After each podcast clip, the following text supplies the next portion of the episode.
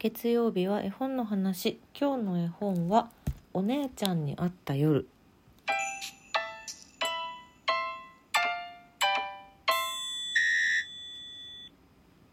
昨日まで私あの自分が出演している舞台の本番がありましてご来場くださった皆様本当にありがとうございました。現在はあの配信の方で見られるチケットも販売中でございますので引き続きもう少しよろしくお願いしますという感じなんですけど、まあ、その舞台があった関係でね先週の絵本の話も「悲しい本」という絵本をご紹介していたりそのなんだろうな舞台やるにあたっていろいろなんというか読んでおきたいなって思う絵本を探していた期間が結構長いことありましたのでその時に見つけた一冊ですこちらも。今日は「お姉ちゃんに会った夜」という絵本のお話をします。こちらはシェフアールツさん分マリット・テルンクビストさんが絵長山咲さん役徳間書店から2015年に初版が発行されております。はい。結構えっ、とシェフアールツさんベルギーの作家さんでえー、とマリット・テランクビストはどこの人だったかな？スウェーデンだ。スウェーデンの方なんですけどえー、っと海外の絵本の賞なども結構受賞している素敵な作品でございます。2014年に銀の石筆賞受賞。2014年ボッケンレーウ賞受賞、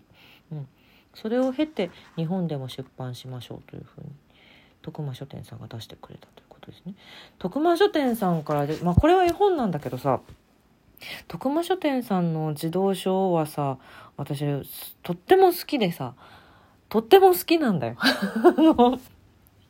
えっと、私が子供の頃は徳間書店ではなく、えっと、ベネッセから出たんですよ。福武書店さん。福武書店から出ているあの児童書のシリーズが私はすごい好きで、えっと、多分一番有名有名というか私と同年代の人がピンとくるのは多分えーと、空色まがたまシリーズとかですかね。今は徳間書店さんが出てるんですけどその福武書店のあの書籍部がなくなっちゃうってなった時にほとんどの,、えーと、はその発行されていた本たち児童書があの徳間書店の児童書の方に移ったんですよ。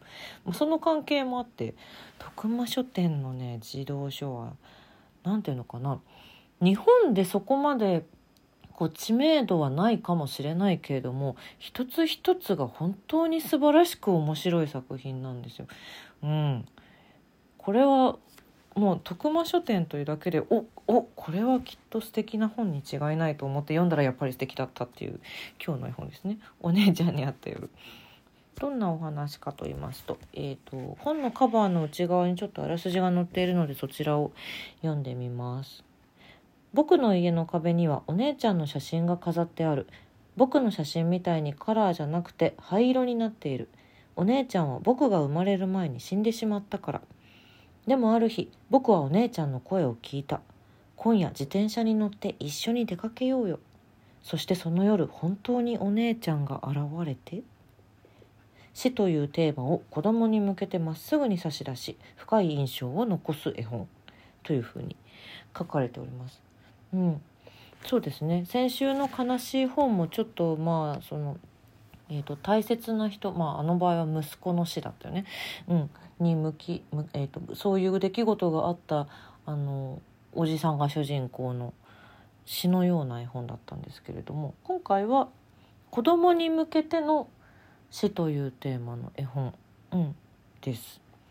結構でもね文章はがっつりと書かれていて振り仮名全部振られてはいるんですけどなのでそうだな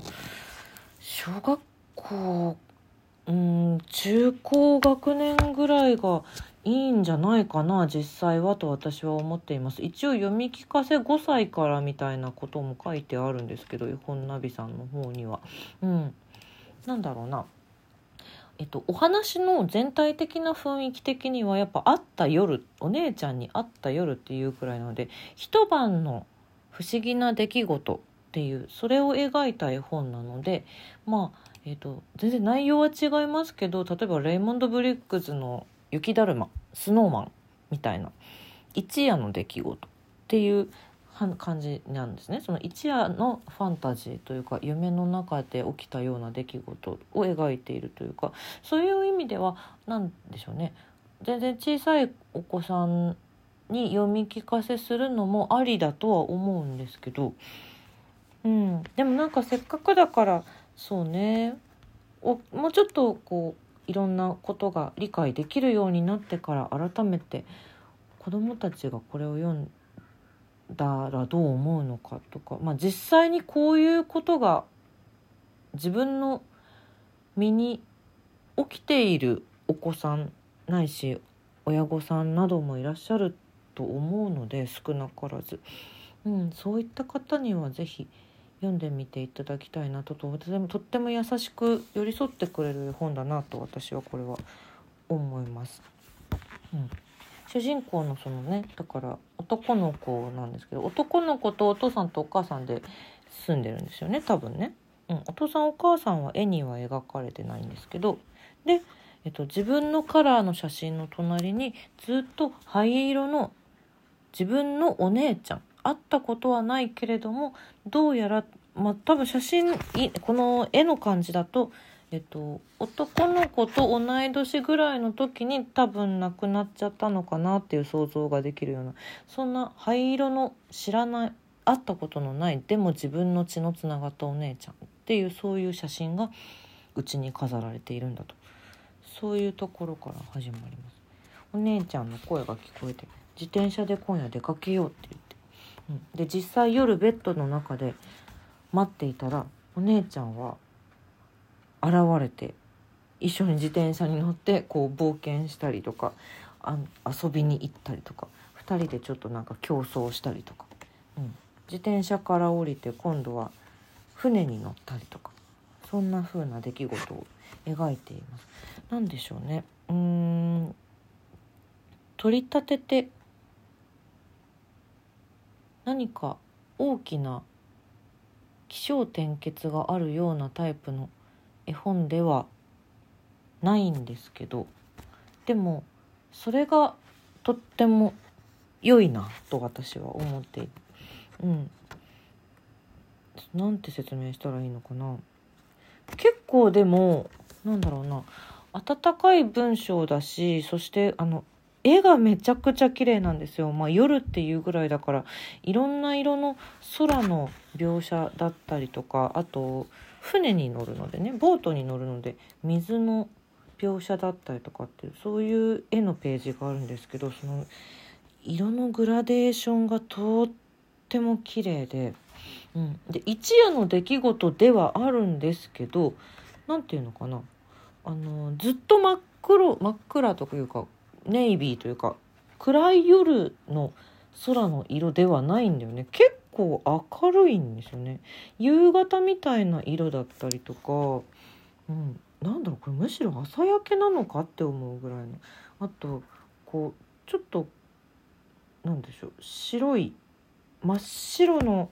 空の中にこう明るめの黄緑で林の中をこう2人で自転車で走っていく絵とか明るいんですよね。一夜の出来事ではあるんだけれども。それがまた何というかうんちょっと夢見心地にもさせるしその